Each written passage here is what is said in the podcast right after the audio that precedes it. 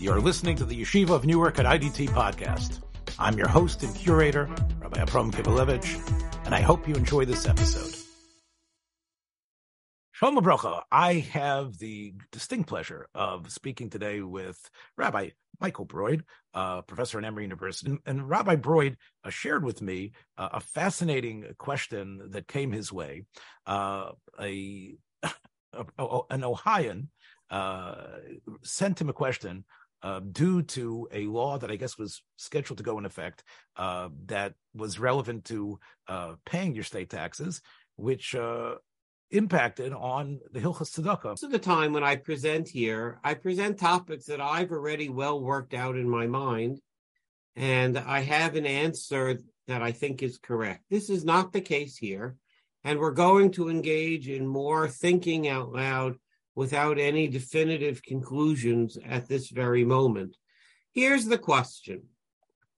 This is the uh, verbatim quote of what I was asked.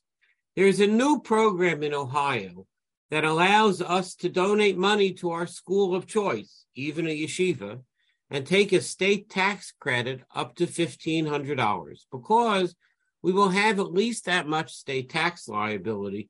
That means that there's no cost to us to donate up to $1,500. Would it be appropriate to consider this maaser?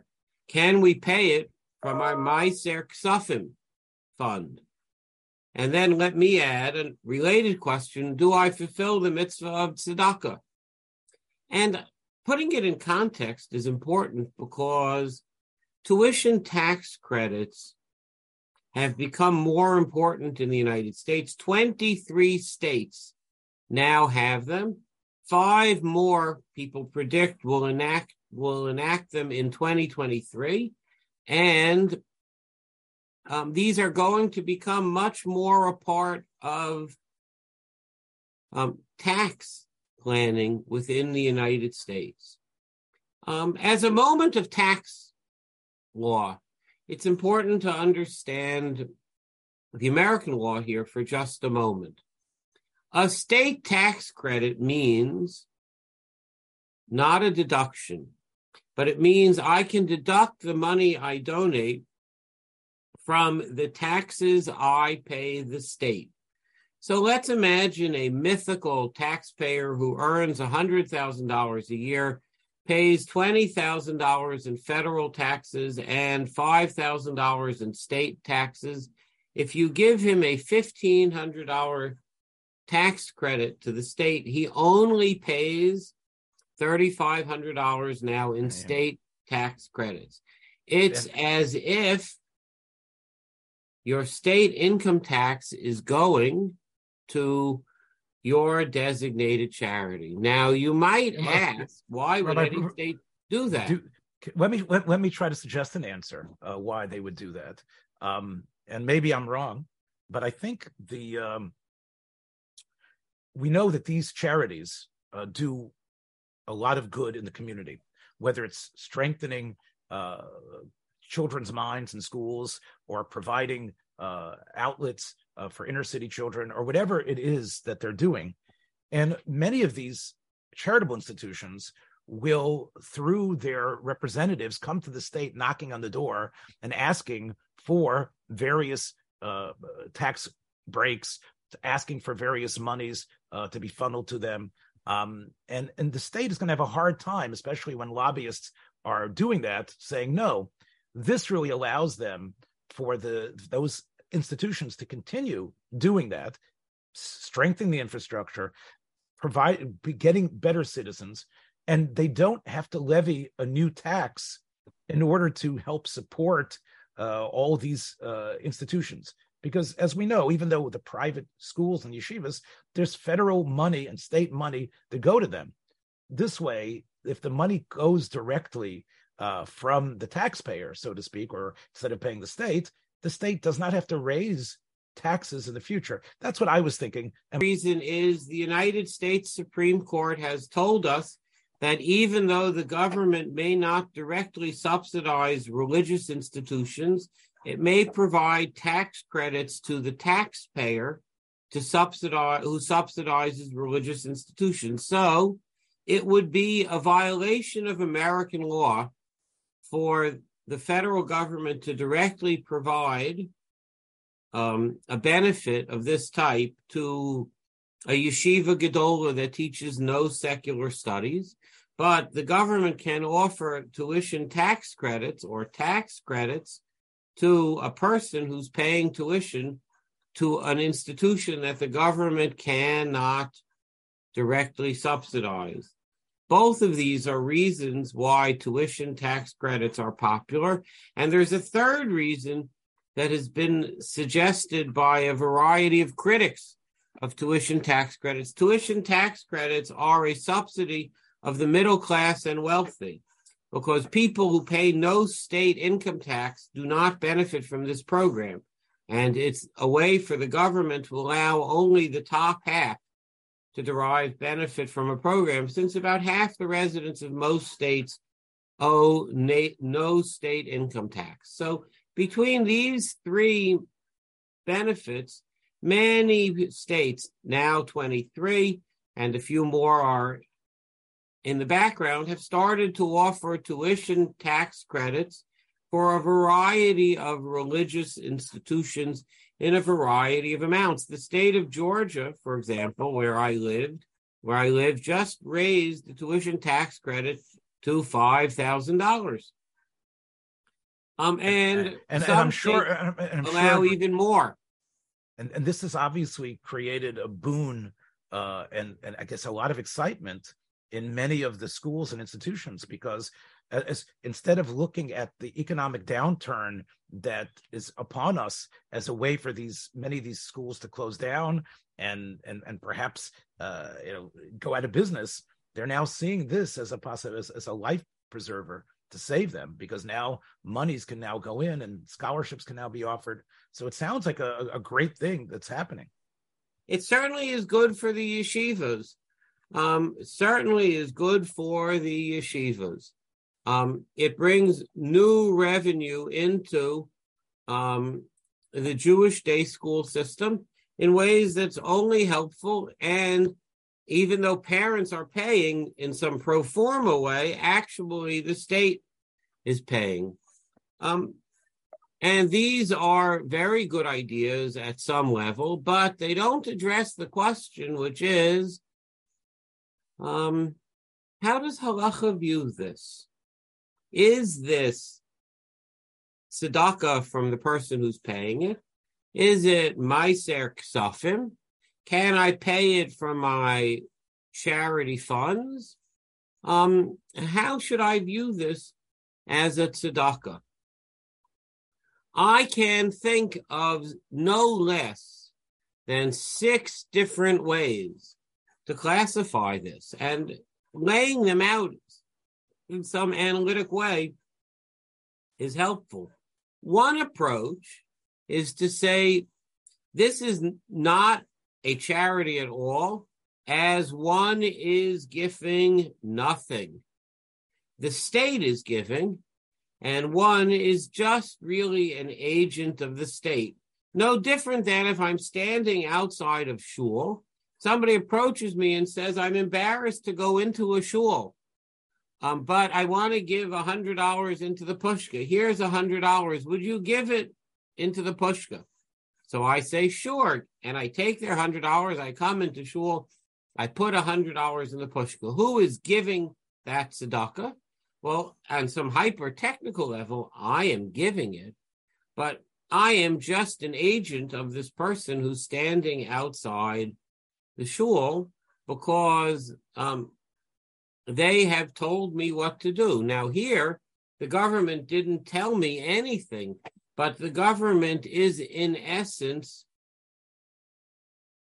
reimbursing me. And since the government is reimbursing me, I'm not giving anything. The second way is the exact opposite. This is totally and completely tzedakah, and not only tzedakah, but it's meiser ksafim it's no different than any other deduction. When you give a hundred dollars to a charity, the government lets you deduct it from your income and it results in a net savings to you of $40. and yet no one suggests that you're only giving $60. Um, a tuition tax credit is just a better deduction than a typical deduction. But since you are doing the giving, you are the giver and you are fulfilling the mitzvah of tzedakah. From the fact that the state provides you with some other benefit at some future moment, um, doesn't mean the state is giving, you are giving, and the state might eventually, at some future point, reimburse you, but you're choosing who to give, you're choosing when to give, you're choosing where to give, and thus you are given. Another approach says that while this doesn't fulfill the technical mitzvah of tzedakah, um, it certainly does fulfill a more general idea of gemilut chasadim and uh, doing good deeds. Um, and this is part of a more general conversation that, for example, um, Rabbi Soloveitchik adopted. In the Rishima Shiurim of the Rav in Bava Kama, Daf Zion Amid Aleph, the Rav says as follows. I'll first read it in Hebrew, and then I'll say it in Hebrew. Nira, shnei mitzvot b'tzedakah. It seems to me, the Rav said, that there are two aspects of tzedakah. Latet ma'ot l'mishahu ani mamash. To give charity, money, to the person who's poor. And then he says in the second yedei mi she'enu ani shelo ya'ani. It's to help a person who's poor so that he doesn't become poor. And the Rav explains why the first and greatest mile of tzedakah is to help a poor person in a business deal, even though what? I too am benefiting from the business deal. I approach a poor person and I say to him, let me help you in the real estate business and I will invest with you. You will do the work. I will invest. You will earn a living and I will make money. That's a fulfillment of the mitzvah of tzedakah, even though I have spent no money at all. The mitzvah of tzedakah is different from the mitzvah of maaser ksafim. The mitzvah of maaser ksafim is to give 10% of your money, and it requires a giving. The mitzvah of tzedakah is a more general idea that it's a Torah obligation to help poor people or Torah institutions make their way. And here you are fulfilling that mitzvah. Somehow related to that is another approach which says this doesn't fulfill the mitzvah of tzedakah at all because there's no giving, but it's a chesed. A chesed is when I do something of benefit to a charity, even though it costs me nothing at all. I have a winter coat that I'm no longer wearing that I'm throwing out. And I see a poor person who needs a winter coat, so I give him my discarded winter coat of no cost to me, but of great benefit to him that might not fulfill the mitzvah of tzedakah at all because I value the value of the coat at zero since I threw it out. And but nonetheless, it is a chesed because this has benefited the other person by providing them with something of value to them that they need. The charity has gotten fifteen hundred more dollars, even though I have not really spent four uh, fifteen hundred more dollars. Let me imagine as follows: the governor of the state that I live in calls me up and says, "Hey, Michael, we have some state money to give out. Who should we give it to?" And I suggest it be given to my local yeshiva, and the governor gives the money to my local yeshiva through a bill. So I haven't given anything, but I've definitely done a chesed by to the yeshiva by recommending that the governor give to them. Um, here, in this model, a tuition tax credit is like the state is saying to me, um, we will give money to anybody who you recommend. I could recommend um, United Catholic Charities. I could recommend um, uh, um, uh, the uh, ASPCA, but instead I recommend an institution that fulfills the mitzvah of tzedakah.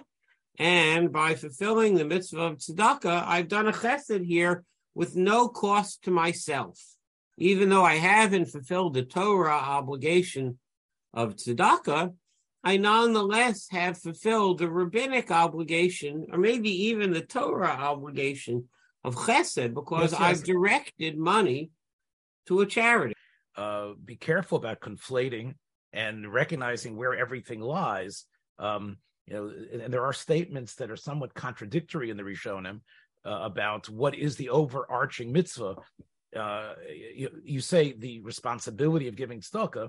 Tzedakah might just be, as we know, uh, I think one of the Rishonim says why we don't make a brach on tzedakah is because it's not a mitzvah chiyuvis. It's not, oh, I didn't give tzedakah. Uh, it's possible that if there aren't aniyim, uh, if there aren't people coming to your house and asking, it's, oh, I, I didn't fulfill my Torah chiyuv there wasn't really uh, there wasn't the need. And, I uh, agree uh, with that, and maybe that, by the way, is why Rabbi Soloveitchik thinks that both fulfill the Torah mitzvah. When I prevent a person from becoming poor, the Rav says that's a fulfillment of the Torah mitzvah of tzedakah. Others, I think, say that's not fully correct, um, and that that is instead a fulfillment only of the rabbinic obligation. There's a Tosfos um, which seems to indicate that you cannot fulfill the Torah obligation of tzedakah um, unless you lose money, unless you give away money of your own. And that implicitly argues um, with the Rambam, who seems to say that you can actually make money giving tzedakah by hiring a poor person to do a job. That too is a fulfillment right. of the mitzvah. maybe there's a core dispute among the Rishonim about that and this might also touch on the question about the, the Bahag and others who count the various mitzvahs of Bikur Cholim and Nichum Avelim and other acts of Chesed as a mitzvah min Torah rather than a subset of Vahaftarecha Kamocha or other types of things. In other words, yes, I agree with that. There's definitely a strain of thought in the Rishonim that don't classify Nichum Avelim etc., as Vahafta but as um, Gemilut Chasadim, which is a very interesting view. Um, some midrabanan and some minatorah. And by the way, let me articulate another view. Another view says this is not any mitzvah at all, but if you don't do it, this is a midas sedom. This is a zen lo chaser. The state has said to you, give away our money if you want. You can either give it to the state or you can give it to your local Jewish charity. When the government says either give it to the state or give it to your local Jewish charity, and you choose to give it to the government rather than your local Jewish charity, that's sort of a midas sedom.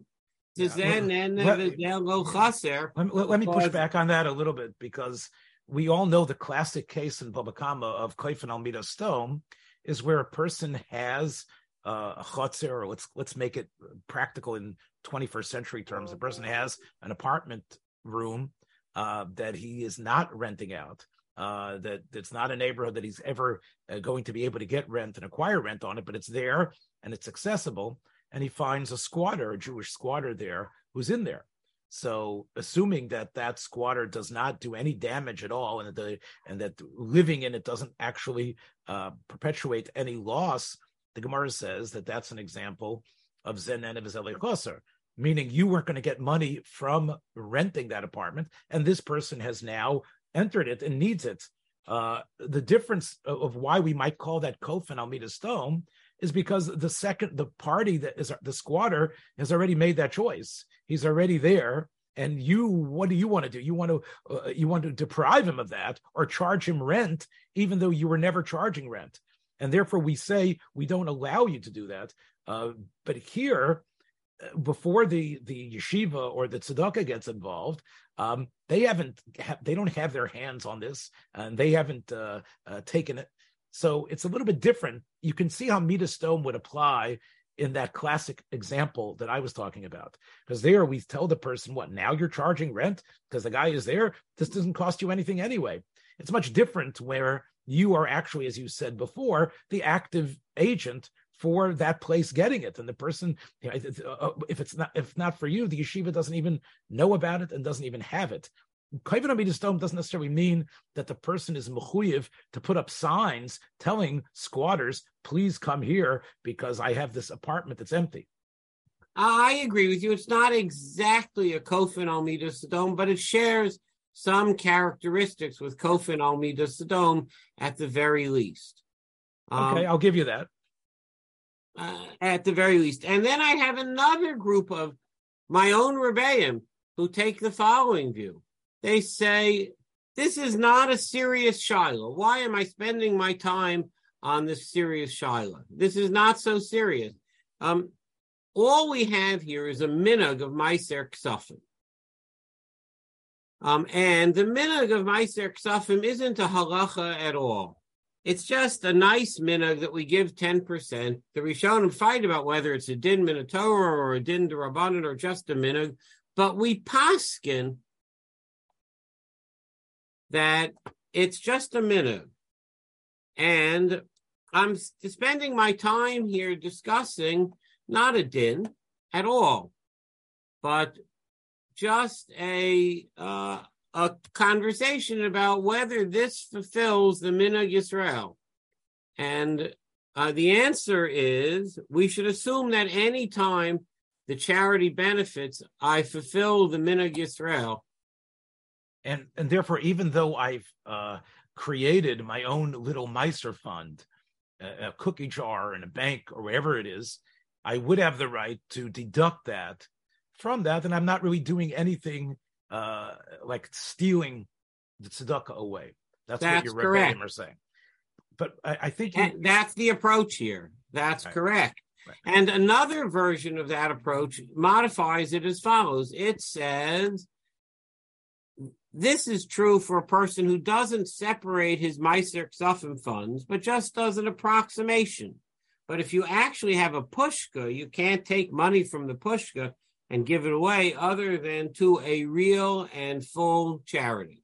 Maybe all of these are possible approaches for thinking about whether we have here a Meiser Ksafim issue or not. I'm not 100% sure um, uh, what exactly is um, the right answer in that situation. And you can think about a few different paradigms and a few different models. One mm-hmm. model I want to suggest is Rav Moshe's lottery ticket model. Rav Moshe, when asked whether I can buy lottery tickets with my Meiser Ksafim says as follows. I'm only allowed to buy, to count lottery tickets as part of my Meiser Ksafim when the lottery, b- above the fair market value actually of the lottery ticket. Rav Moshe says as follows Imagine, now I'm giving an example. Rav Moshe doesn't give an example, but he, he does do the math. He says, imagine I have a lottery that gives away a thousand dollars and sells exactly a hundred tickets for twenty dollars a ticket. So the fair market value of those tickets is only ten dollars a ticket. And when I buy such a ticket for twenty dollars, ten dollars is charity, and twenty dollars is the other ten is an investment, yeah. right? It's almost an investment. I'm buying the right to win a thousand dollars at its fair market value. If I have a lottery ticket with an infinite number of tickets, then the fair market value of tickets is zero because nobody buys them as an investment. But how much would you pay for a 1% chance to win a thousand dollars? Moshe says $10. That's what it's worth. And since that's what it's worth, you can't call it a charity if you're buying something for what it is worth. According that, to that, that, actuary actuarial like approach, I don't know if that's a term or not. It's fascinating what Rav Moshe says. Of course, it doesn't necessarily deal with how many tickets were actually sold.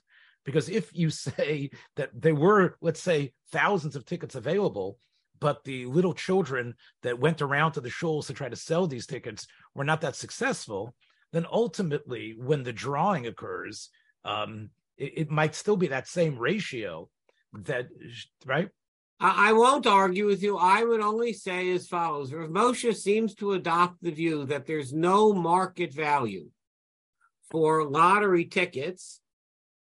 Um, uh, when I tell you an infinite number of them can be sold, because by definition, no business person will ever buy those tickets. There's no market value. Fascinating approach. Rav Moshe would say as follows. Um, the amount, uh, or I think Rav Moshe would say as follows. Um, this is only a charity to the extent that my gift has a time discounted value against my rebate. Um, I'm not going to get my money back from the government for a little while, and time is money, and maybe the discounted value of my money is the is the likelihood of my contribution. How much is a thousand dollars in six months as opposed to a thousand dollars right now worth? That's an actuarial question, and that's the discounted market value. And I think Rav Moshe takes the view that that is uh, uh, uh, the discounted market value approach uh, to charity. So, so how so how are you going to relate this to to our case? Just explain it to me. To the case. Sure, I think Rav Moshe would say as follows: Well, you're giving fifteen hundred dollars now, and you're only getting back fifteen hundred dollars the next April fifteenth when you file your taxes. And there's a time gap between um, when you're giving the charity and when you're getting the money from the state. And that time gap has a market value. In high inflationary times, that gap might be high, and low inflationary times, that gap might be low. And uh, and it could be there are other discounts. I, I would pay less for a tuition tax credit from the government in the Ukraine than I would from the government of New York because maybe by April 15th there won't be a Ukraine meaning that's why people bought Confederate bonds at a discount in the middle of the Civil War. Not all governments are as stable as the government of the United States. Governments get discounted based on their instability. Stability, yes. Yeah, so instability. I, we in America don't think about this, actually. But of course, in the real world, um, how much would you buy a Confederate bond for? The answer is not for much. Um, notwithstanding the slogan, the South will rise again, you and I are betting that it isn't going to happen. Uh, Confederate war bonds are worth nothing, and Tsarist Russia war bonds aren't worth much either. So, therefore, um, here, this since this money um, will only uh, result in a benefit for you later, uh, you're saying that there's still you can deduct the amount of from Meiser that difference between uh, what it would be the benefit of having it uh, of having it now than only having it later. That's what you're saying would be the Meiser. That's right. right.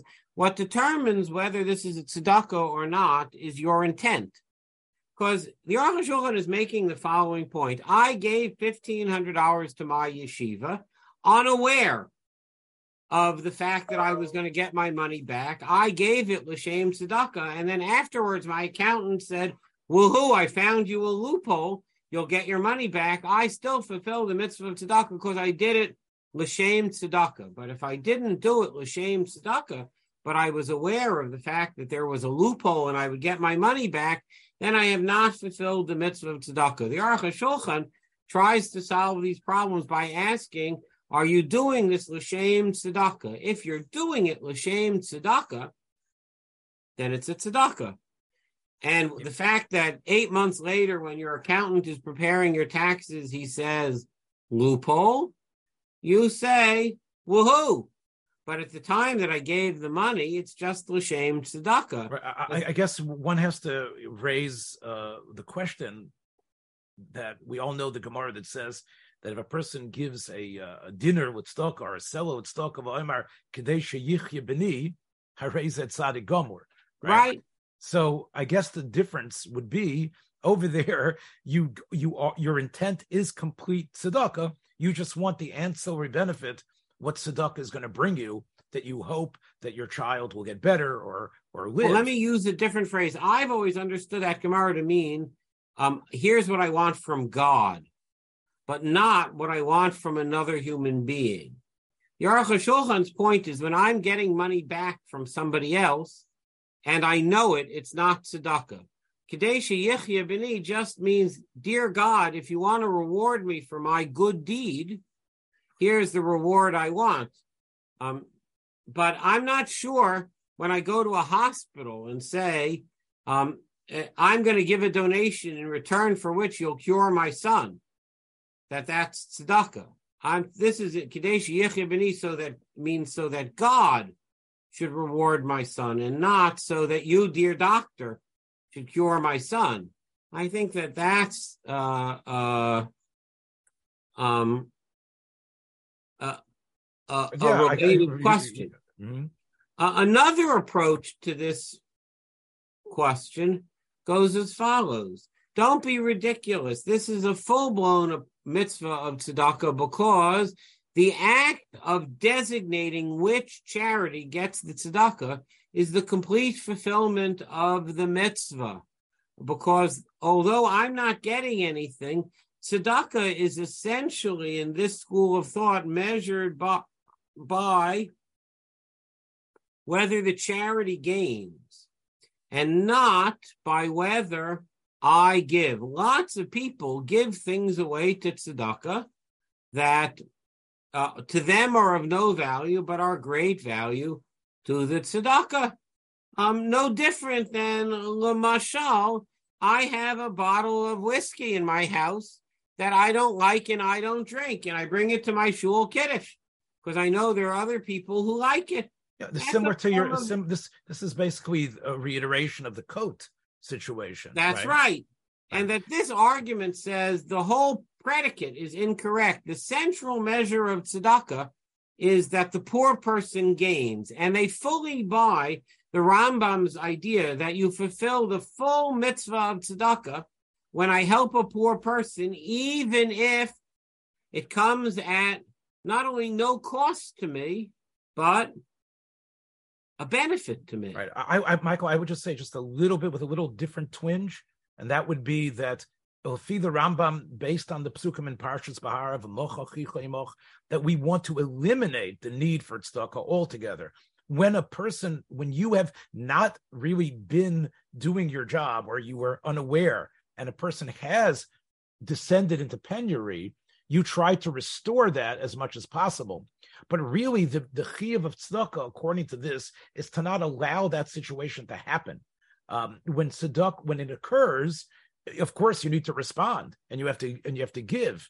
But really the overarching theme is is that to to taka create and strive for that utopia where there aren't any evyonim even though the torah tells us well sechtel evyon mikerav aretz i think that's really what what's going on and that's why i think you know to, to view tzedakah as sort of in this mechanical fashion i think according to the rambam undermines a vision of what community responsibility is I totally agree. And let me add that that's why when I loan a poor person money, even if they pay me back, I fulfilled the mitzvah of tzedakah.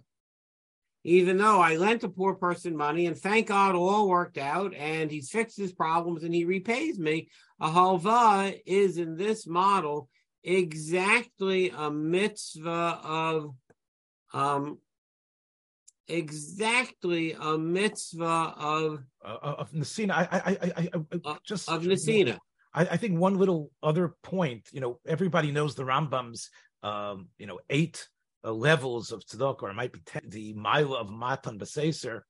You know, you, you, know, and many people, of course, you know, you know, uh, go so much out of their way not to uh, allow the recipient to know who you are. I, I think that it, it isn't just okay, not to uh, do chest thumping about yourself.